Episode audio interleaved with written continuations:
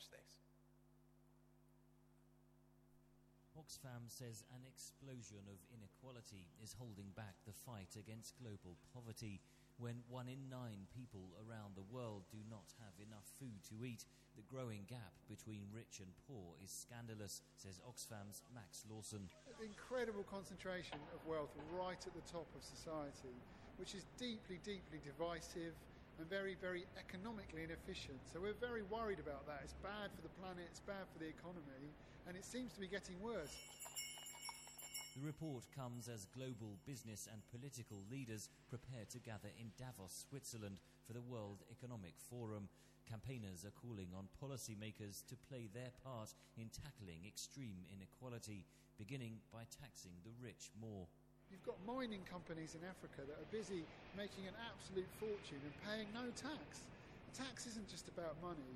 Tax, let's, it's better to visualise tax as schools, as hospitals, Using data from the bank Credit Suisse and Forbes, Oxfam says the richest 1% of the world's population currently owns 48% of its wealth, and that's set to exceed 50% next year. Professor Andy Green of the Institute of Education at University College London says there are a multitude of mechanisms driving inequality. Technological change, which is biased in favour of higher skills uh, which reduces the demand for low skilled people and therefore reduces their uh, bargaining power on wages. Weakening trade unions, stronger corporate power. Green says that power is used to influence government policy. Large corporations have so much lobbying power now. And uh, regulation makes a great deal of difference, not only to company profitability in all sorts of ways, but to uh, what you can do in terms of paying your top owners. Along with moral and economic arguments, there are links between wealth inequality and violence, including terrorism, says Professor Tim Krieger of Freiburg University in Germany. He spoke to VOA via Skype. We do see that even religious terrorism has a strong economic uh, component. Uh, so you use the religion as the vehicle to. Um, yeah, to express uh, your dissatisfaction with the political situation with the economic situation, and here inequality comes into play. Analysts say one of the regions where growing wealth inequality has driven social unrest in recent years is southern Europe. In Greece, worst hit by the global economic crisis, extreme politics is on the rise, and polls show the far left Syriza party is expected to win next week's general elections. Henry Ridgwell for VOA News, London. Great, thanks a lot. If you could switch over to my laptop, that'd be great. And of course, that election in Greece happened uh, today, and the far left party has won that election. And uh, that is going to pose all sorts of new challenges to um, uh, Europe and to Germany, etc., etc. Uh, that's the kind of world in which we live. So, over these um, three uh, uh, over these uh, next three months or so, as Dave's just said, we've got this series uh, that we're looking at. That's uh, my wife's phone. and uh, at least she didn't answer it. That's really. Shall I tell you something? Um, Connie and I were at a wedding. There's nothing to do with what I'm going to say. We were at a wedding. We were at a wedding um, back at the beginning of the summer and um, the, it got to, got to the stage where the bride and groom were making their vows, and uh, they just started saying those words. And the bride's father's phone went off. He was sat in the front row, and uh, so it's a really solemn moment in the service. We were there. The bride's father's phone went off, and he answered it. That was the amazing thing. And, and then they had this little chat. And then, whilst the uh, the, uh, the vows went on, he then sent a text message. And so everybody spent the whole time listening to him. And Corney's sending a text message even now. Are you doing that? Thank you very much. Anyway, um, don't shoot the messenger. Uh, minor prophets, uh, major themes. It's really um, easy, isn't it, to assume that the Old Testament and all of those uh, books, and this evening we're looking at the book of Amos. How can you look at a book in a few minutes. So we're just going to sum up the major theme, the major theme of the minor prophet. These prophets, they wrote so long ago, eight centuries before Jesus. They wrote in, in that way. So how can you, how can they have anything to say to our society today? What I want to show you is that what Amos had to say is utterly relevant to life in Greece. It's utterly relevant to life in Europe. It's utterly relevant to us uh, here today, life, uh, life in London. A few years ago, I, I used to have a job in my spare time working as a presenter for BBC One television. And, um, and I was given the job of going out to Guatemala to make a film about um, poverty there. And on the way out, I sat on the plane next to a guy who's also called Steve, who was a cameraman that I often work for, with, I should say, when I worked with the BBC. And he said, he said, Steve, I came out to Guatemala five years ago and I went to a village where poverty does not affect them at all. He said it was amazing. It's through the bush, and I'm telling you, these people live at peace. He said, We were there filming, and uh, no one, no one, while we were filming, tried to steal anything. When you work with a camera crew, it's an amazing thing. You always have to watch all your gear because you put it down on the pavement to film, and someone is always trying to nick something. And he said nobody wanted anything, and these people are completely at peace. So we went and we made our film about poverty, and we had a day off in the middle. And uh, he said, We got to go see this village where I went because he said, You've no idea, Steve, it's like paradise. So we um, hired a car, um, a four wheel drive, and um, we drove off up some road. He knew where he was going. And then the idea was that we drive for a few hours through the bush and we reach this idyllic village where poverty has never affected anyone. But when we get to the turnoff where the dirt road was, he told me five years ago, it had been tarmacked.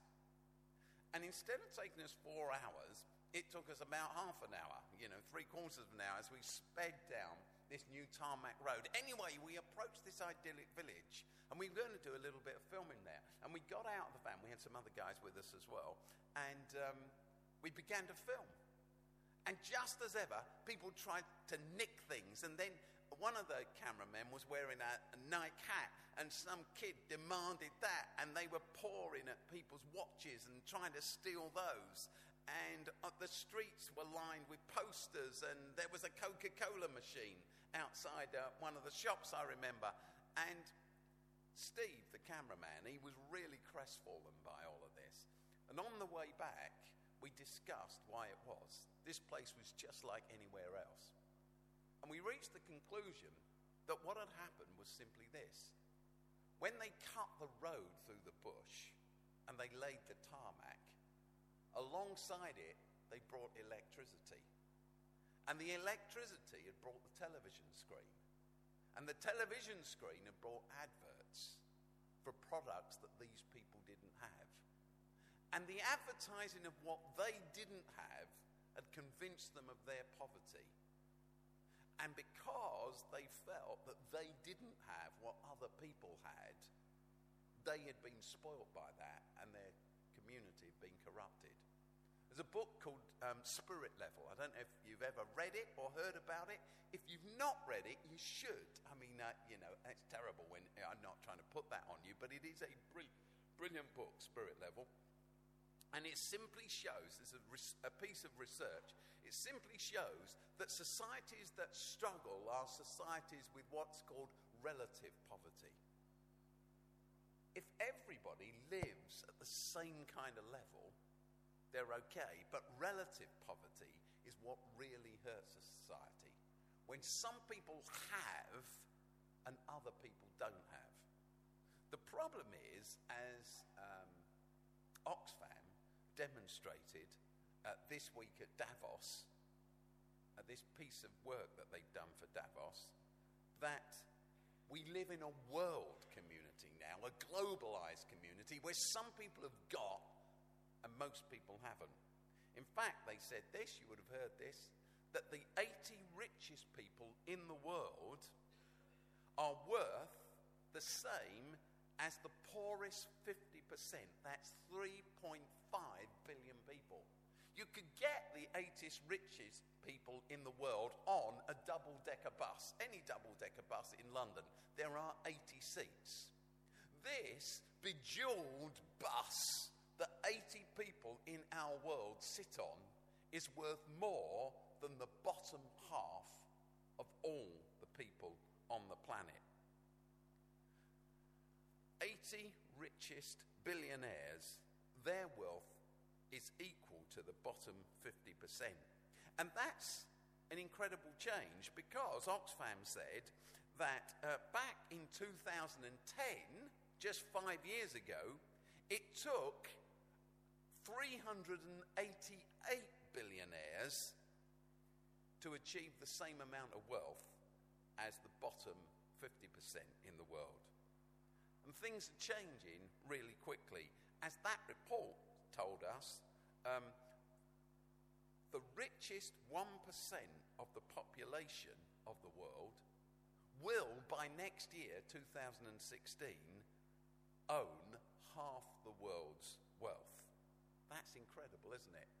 The richest 1% of the people in the world will own more than half the world's wealth by next year. The gap between the rich and the poor, there's another picture such as the ones that Dave was showing you. This one is from South America. The gap between the rich, the elites, and the poor grows and grows. When you go walk through London, have you noticed? Uh, it just struck me the other, uh, the, the, other day, actually. I wasn't even in London. You know, you go past a hotel and it says exclusive. That's a crime, isn't it? What does exclusive mean? Exclusive means that some people are excluded. But we enjoy going to exclusive places. I went to an exclusive restaurant last night. I went to an exclusive hotel. Exclusive simply means some people are excluded. There will arise, will there not, a generation of people who will not be able to believe that we allowed this kind of thing to happen. That we went on holidays to wonderful beaches next to poverty. That we had places in our city where some people were allowed to go and others were not welcome. It's a strange world. The question is who are the world's richest 1%? If the world has got this 1% who are elites, these people who drive in Rolls Royces and, and wear watches worth 20, 30,000 pounds. These must be the world's richest 1%. The head of BBC Statistics, because of what Oxfam did this week, announced at, um, at, at Davos, the head of BBC Statistics, his name's Anthony Reuben, he said this that in order to be part of the wealthiest 1% of the world's population, an individual would need to be worth just over half a million pounds.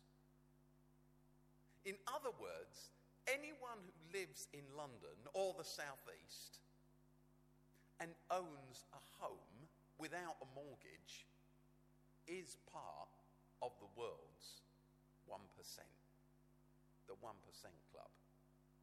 It's an incredible thing. Now, it means that some of us here tonight are sitting next to somebody else who is part of the 1% club. And of course, what happens is, as you, as you go through life, that builds. You pay off your mortgage, you reach the place where you are part of this elite. So, rather than pointing to someone else, we need to recognize that this 1%, well, perhaps we're really poor and we recognize our poverty and we're only in the 2%. The point is, we're all elite. The point is, we're all in those high rise buildings and not in the slums. Um, Pope Francis and Christine Lagarde um, from the International Monetary Fund. She's on the TV a lot, isn't she? She wants to be the president of France. Both of them have warned, I've seen in just recent weeks, that we're reaching a place that is almost like, well, in our terms, Victorian Britain, where the rich are so rich and the poor and the left out are so poor and left out. Um, Oxfam Davos suggested to world governments that they needed to do, I think, seven things. Here are the seven things.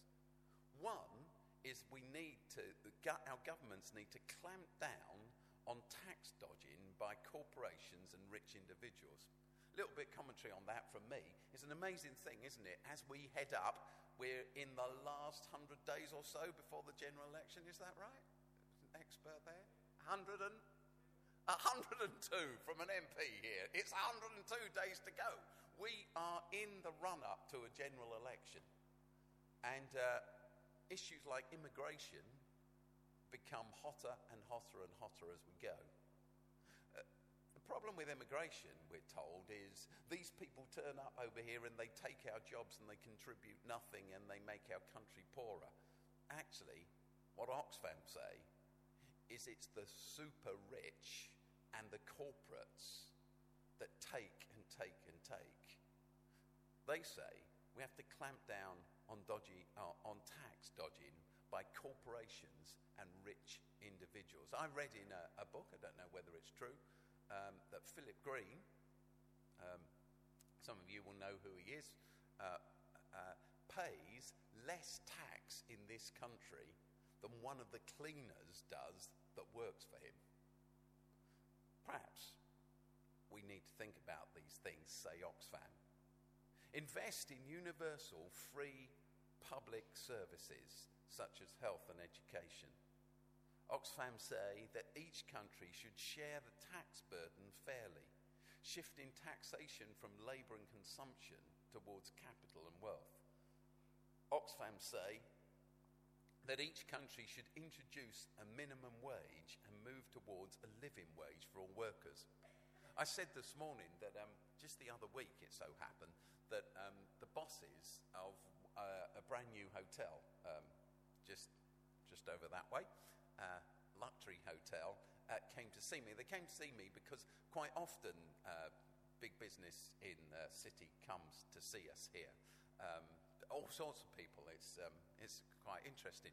Uh, we get to meet um, all sorts of people because um, they're wanting to develop things in the city, and we're here and we run the primary school and the secondary school, and so it's important to keep, you know, us on side, I suppose. That's the truth, because they come and they say, we really care about, we want to invest in the local community, etc., etc. So I was talking to uh, the boss, bosses, um, uh, with Carly, who's um, the head of secondary school here, the two of us were talking to the bosses of a very luxurious hotel who said to us, We really care about the community and we want to invest back in it. And I happened to say to the boss, Do you pay a living wage? To which they said, Oh, we couldn't do that. Couldn't stretch to that, was their term. This is a five stroke six star hotel that can't stretch to paying its employees a living wage. But then they added, but when people are on duty, we do give them a free meal. I said, if you really want to invest in this community and these children, pay their parents a wage worth introduce equal pay legislation and promote economic policies to give women a fair deal. Ensure adequate safety nets for the poorest, including a minimum income guarantee. And lastly, agree a global goal to tackle inequality. There you are. A news report from this week. We get to Amos just a minute. While I was away on holiday, I read this book by Russell Brand. Um, I'd recommend it to you. It's, a, it's hilarious, really. Um, it's partly kind of prophetic, partly just completely bonkers. And um, it's this amazing mix of uh, stuff.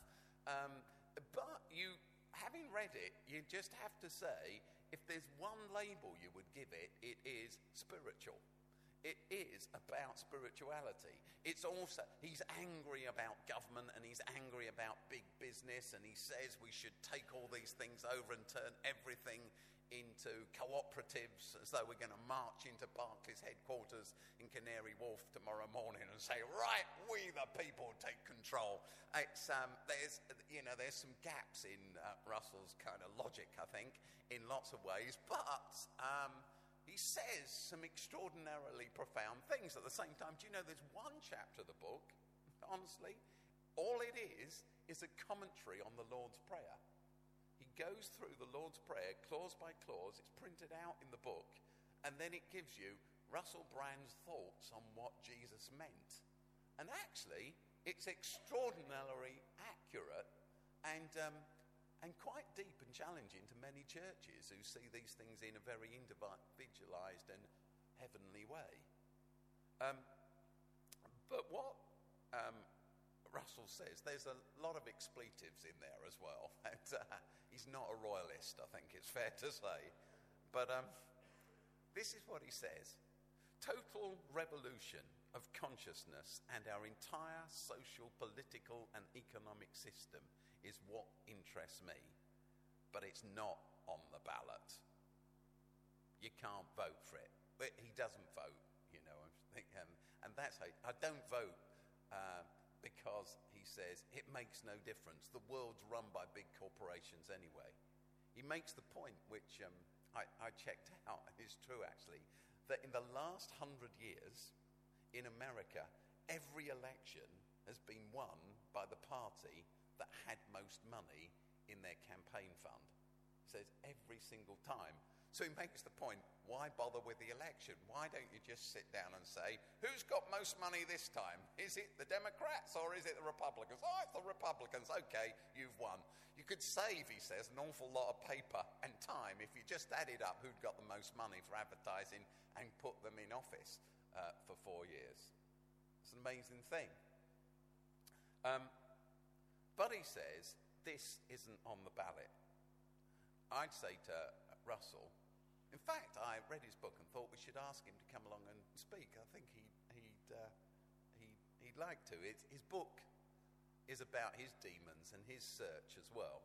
It's about for it, it's a search for inner spiritual truth and a search for radical societal transformation, all muddled up together. Um, but he says it's not on the ballot. Here are the words of the prophet Amos He reports God as saying, I hate, I despise your religious festivals. Your assemblies are a stench to me. Even though you bring me burnt offerings and grain offerings, I will not accept them. Though you bring choice fellowship offerings, I will have no regard for them. Away with the noise of your songs. I will not listen to the music of your harps. But let justice roll on like a river, righteousness like a never failing stream. As Dave said, Israel at this time is prosperous. The rich are doing very well. These verses are the iconic verses from uh, Amos. They're taken from chapter 5. You'll recognize particularly the last two lines, but let justice roll on like a river, righteousness like a never failing stream. The reason you recognize them is because Martin Luther King kept repeating them in his I Have a Dream speech, which he delivered to that crowd of a quarter of a million people in Washington. Let justice roll on like a river, righteousness like a never failing stream. But if you read the chapters around uh, th- this, you'll have to take my word for it unless you go home and read Amos, which I recommend to you even more than Russell Brand's book. I recommend that you read Amos because what Amos is saying is this. He begins by, by judging, uh, in, by reporting that God is judging the countries around Israel, Moab, etc. He begins with that report. But then he says that God will come to judge Israel.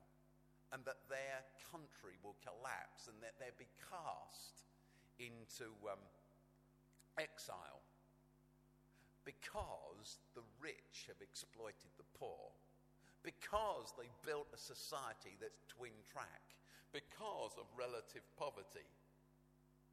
I hate, I despise your religious festivals. They were smart religious festivals. There was lots of money in the country. They could do religion big time. I despise your assemblies. They're a stench to me. Even though you bring me burnt offerings, lots of them, I will not accept them. I've got no regard for them. Away with the noise of your songs. I'll not listen to the music of your harps. I want justice to roll on like a river, righteousness like a never ending stream. If we took the next few verses after that, um, God says to the people, unless you change your ways, you will be run over by Damascus. You will be taken into exile. Sin always produces its own reward. Sin is its own punishment. If you read Amos, it puts into God's mouth, because of these things, you, you will be punished. And it's easy to misread them as, ah, God looks at our lifestyle and says, right, I'm going to get you for that. You've lived selfishly, individually, personally, or corporately, and therefore I will judge you. Sin is its own punishment. What God is saying to the people live this way and you will reap a harvest that you didn't mean to reap. It's what the authors of Spirit Level, which I do recommend to you, are saying. If you live in a society where you allow the rich to get richer and the poor to get poorer and no one cares, actually, you're headed for trouble. We live in a society where a few have much more than most. And it's a society that's going to uh, cause us uh, trouble. This year is an election year. Here's a quote by Solzhenitsyn The dividing line between good and evil cuts through every human being. It's a fantastic quote, I think. Because what we want to do is put the dividing line between good and evil somewhere to one side of us. We are on the good side. We, we're the good guys. We go to church on Sunday evening. The bad guys don't. Amos says, Don't bring to me your songs. Don't bring to me the stench of your offerings. What I require from you is justice. What I require from you is a life lived for me. The dividing line between good and evil cuts through every heart, cuts through all of our hearts. This morning I was saying to people, I'm sure you know this, there's been lots of research. Anthropologists tell us what we know is, is true anyway, that you can, ju- you can tell the gods of a society by looking not so much at our art and literature, though that helps, but, but at our buildings. You look for the biggest buildings in any society, and those buildings tell you who gets worshipped. So, St. Paul's Cathedral used to dominate London, but not anymore because now the banks dominate London. And the shopping malls, the shopping centres, with their domes and their spires, these have become the places of worship. You can look at any society, we're told, and the most elaborate buildings are the place of worship. We've become consumers. Um, years ago, I had a chance to go to um, uh, America and I stayed on uh, a native Indian reservation. I may have told you one or more stories about uh, my stay there anyway, but uh, it was a fantastic thing. And here's an old uh, uh, Navajo Indian, actually, story that gets told. Um, it's a story that's told by the elders. And it simply says this There was a man who had two dogs. One was white and one was black. It's not a racist thing, it's just there was a white dog and a black dog. But the dogs didn't like one another. They were both vicious and they used to fight with one another all of the time. The question in the story goes which dog prevailed. Which dog won? Which dog do you think won? The black one or the white one? Which dog won? The answer is this. So say the leaders of the Navajo people. The dog that won is the dog that I fed. The dog that wins is the dog that gets fed. There's a dividing line between good and evil that cuts through every human being. The dog that wins is the dog that gets fed. Do I feed my consumerism? Or do I turn and live another way? From citizens to consumers. A citizen is a participant, a consumer just takes. Consumers used to be formally known as people, but now they just consume. Our society tends to do that to us and leaves us in a bad place. Jesus said this Love God. You know he said this, but I'd like to give you an insight on it, perhaps that you don't have. Jesus said, Love God and love your neighbor as yourself. So he said, uh, in effect, search for the divine within yourself and search for the divine within others and serve that. Serve the spiritual, the divine within yourself instead of being a consumer and search for the divine in others and recognize it and serve them. Serve God and serve others instead of just serving these possessions. What we've got to do is turn this consumerism on its head from citizens to consumers on its head and get back to community. I'd suggest to you um, this. In fact, another little uh, story. I, th- I, think this probably developed. I've been away for a couple of weeks. I think this probably developed, and so probably Dave knows more about this than I do because Dave works alongside me. But in uh, in the, the last few weeks, uh, just before the new year, in the run up to the election, um, I was um, in conversations with um, leaders of both the Conservative Party and the Labour Party, who both effectively said to me, to uh, me on behalf of us, Oasis, all of us, we don't know how to do local community. We don't know how to do local community. I've just been to New Zealand. We'd been to New Zealand on holiday, and whilst I was there, I had some, uh, I did have a holiday, a long holiday, but had some conversations uh, that were set up for me with people involved in the delivery of healthcare and education um, and government's involvement in all of that in New Zealand. There's a worldwide shift away. Um, a, a, a, government uh, guy in New Zealand, in a meeting that was set up for me to talk to these guys, he said, uh, government, he was talking about government in New Zealand, we've come to realize that we're very bad at handling assets. They were talking about care homes and uh, social housing and care homes for the elderly. And government's very bad at handling these, so we want to give these assets to partner groups. That's what he was saying. And it was, I, I was there to speak to these guys, and I said, Yeah, absolutely, that's true, but you want to give them to partner groups less 20%.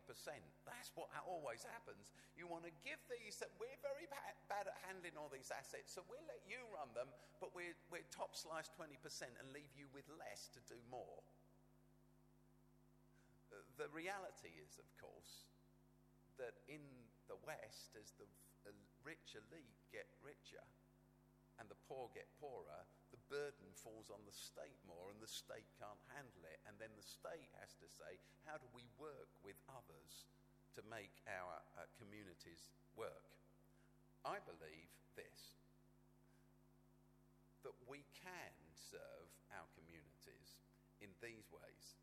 I've listed these five things. I think as as Oasis in Waterloo through the church, and you see what we do through the children's centre and the, um, the primary school and the secondary school and the debt advice centre we've set up and the food bank and the work with the hospital and the, the farm work developing and uh, the stuff with the football teams that uh, we've got so many young people involved in now and the new community um, coffee shop we're going to build and the uh, credit union and the work in the hospital etc etc and and I hope this coming year we're going to be able to do a lot more around healthcare uh, together, um, working with St Thomas's. Every community needs to work for itself. Where, who can we rely on for health? You know, there's a huge amount of research that's done around health that says if you've got social context and you're embedded in a community, you are less likely to have a heart attack. And if you do, you're more likely to recover from it. You're less likely to have high blood pressure and circulation problems. If you get cancer, you're more likely to recover from that cancer if you're in a community. These aren't just my views. They aren't my, well, they are my views, but they come from a huge amount of research that's conducted by the medical profession worldwide. How are people healthy? Well, good nutrition is really important. Of course, we know that. And we know doing physical exercise, you know, 20 minutes a day or whatever it is, getting your heart rate up is really important. But the professionals agree that the most important element in health is belonging to community. Huge piece of research just done in the States uh, took a bunch of people who ha- had high blood pressure and they'd had strokes and heart attacks, etc., they were write offs, insurance write offs. And uh, they've been cared for in community, and they've demonstrated through this kind of longitudinal approach to research that being in community brings well being and makes all the difference. Who's going to provide that? Those who've turned from being consumers to being citizens those who say to God, it's not just our songs we're bringing to you, but our concern for justice. Safety. Who's going to make this area safe to live in? 10, 11 years ago, when I first came here to be part of uh, this church, we set up um, Hullabaloo. You know, Hullabaloo is a kind of uh, play and stay thing, which we now run through the children's centre that we have in uh, the park by the War Museum. Oasis Play Space. But the beginnings of that, the mums used to come all the time and say, Help us get out of here, help us get out of here. They all wanted to move out to Orpington and Sidcup. They wanted to escape here. Why would you want to escape living here? You live next to the London Eye and the Tower of London and the Tate Modern and the Tate, and you live next to Parliament. You live next to the riches of the culture that is here, and you want to go and live in Sidcup. Uh, if you live in Sidcup, forgive me, it's a wonderful place. It's a wonderful place if you don't really want to do much. But here, who would swap this for that? But they all wanted to because they weren't safe. It's great now when I talk to parents uh, at the two schools who want to be here. I sat with a mum uh, about nine months ago in this building, actually, who cried. And she cried because she'd left the community because she never believed there would be a secondary school here worth sending her kids to. So she left the community and she, now she was crying for her loss. We can build a safe community if we turn from consumerism to citizenship, searching for the divine in others, loving others as we love ourselves, the local environment, our children's safety, care um, we're involved, of course, here. Um, uh, uh, um, we're involved in that. Let me say it down the way. Do you know that over 20% of the kids in the secondary school here uh, have a child protection order because of the difficult surroundings of their home life? But we're able to work, some of you, some of the church have been involved in this. We're able to work with young people to give them protection. You see, what happens is in a consumer society, you pay your tax and you farm it out to social services. And you farm it out to professionals. You have psychiatrists and social services and all sorts of people who do for you what a community used to do for itself. And that is not a knock at social services or psychiatry or anything like that. But that's what we do. Professionals sort this, except they can't, and it doesn't work. And we got more and more kids in detention centres and more and more people in our prisons because we farm every, every dysfunctionality, we farm out to a professional somewhere because we're consumers. And God calls us to be citizens. Don't bring to me your songs, says Amos. Don't bring to me your songs and your offerings and your religious clatter. Instead, bring justice and get involved. That's what will make the difference. Common unity, community. I close by telling you a story um, that was told to me in New Zealand. Um, I met somebody who, a uh, very wealthy person, who had a friend who was even more wealthy who went to see Mother Teresa. He'd lived a life, he'd become a billionaire, he lived a life gathering cash and he'd reached the place where he realized that his life had to be some, about something else. Um, so he went to see Mother Teresa. And he took with him an envelope. And in this envelope was a check. The check was worth many, many, many uh, tens of millions of dollars. And he eventually got his audience with Mother Teresa they chatted, and he said how much he appreciated her work and how he'd come to see that life was about more than making money. And he said, So I brought you this envelope. And he pushed the envelope towards her, and she pushed it back and said, No, no, no, I don't, I, I don't want your envelope. And she kept talking. And then a bit later on, he said, Look, take the envelope. And she said, No, no, no, no, no, no. And they talked a bit more. And in the end, he said, Look, take the envelope it has a hundred million dollars in it. Take the envelope. And my friend in New Zealand told me that his friend had looked into Mother Teresa's eyes, who looked at him, handed the envelope back, and said simply this God doesn't need your money. What he'd like is you. God doesn't need our money what he'd like is us. If I could just flick back. I hate, I despise your religious festivals. Don't come to me splashing your dosh around. Your assemblies are a stench to me, even though you bring me burnt offerings because you can afford them and grain offerings, I won't accept them. Though you bring me choice fellowship offerings, I've got no regard for them. Away with the noise of your songs. I will not listen to the music of your harps. But let justice roll on like a river, righteousness like a never ending stream. What does all that mean for you? I don't know. What it means for us as a church is that we must serve our community because it's only through us leading this way that others will discover back from consumerism to citizenship. What does it mean for you, though? Let's pause for a moment and think of those words of Mother Teresa. God doesn't need your envelope. What he wants is you.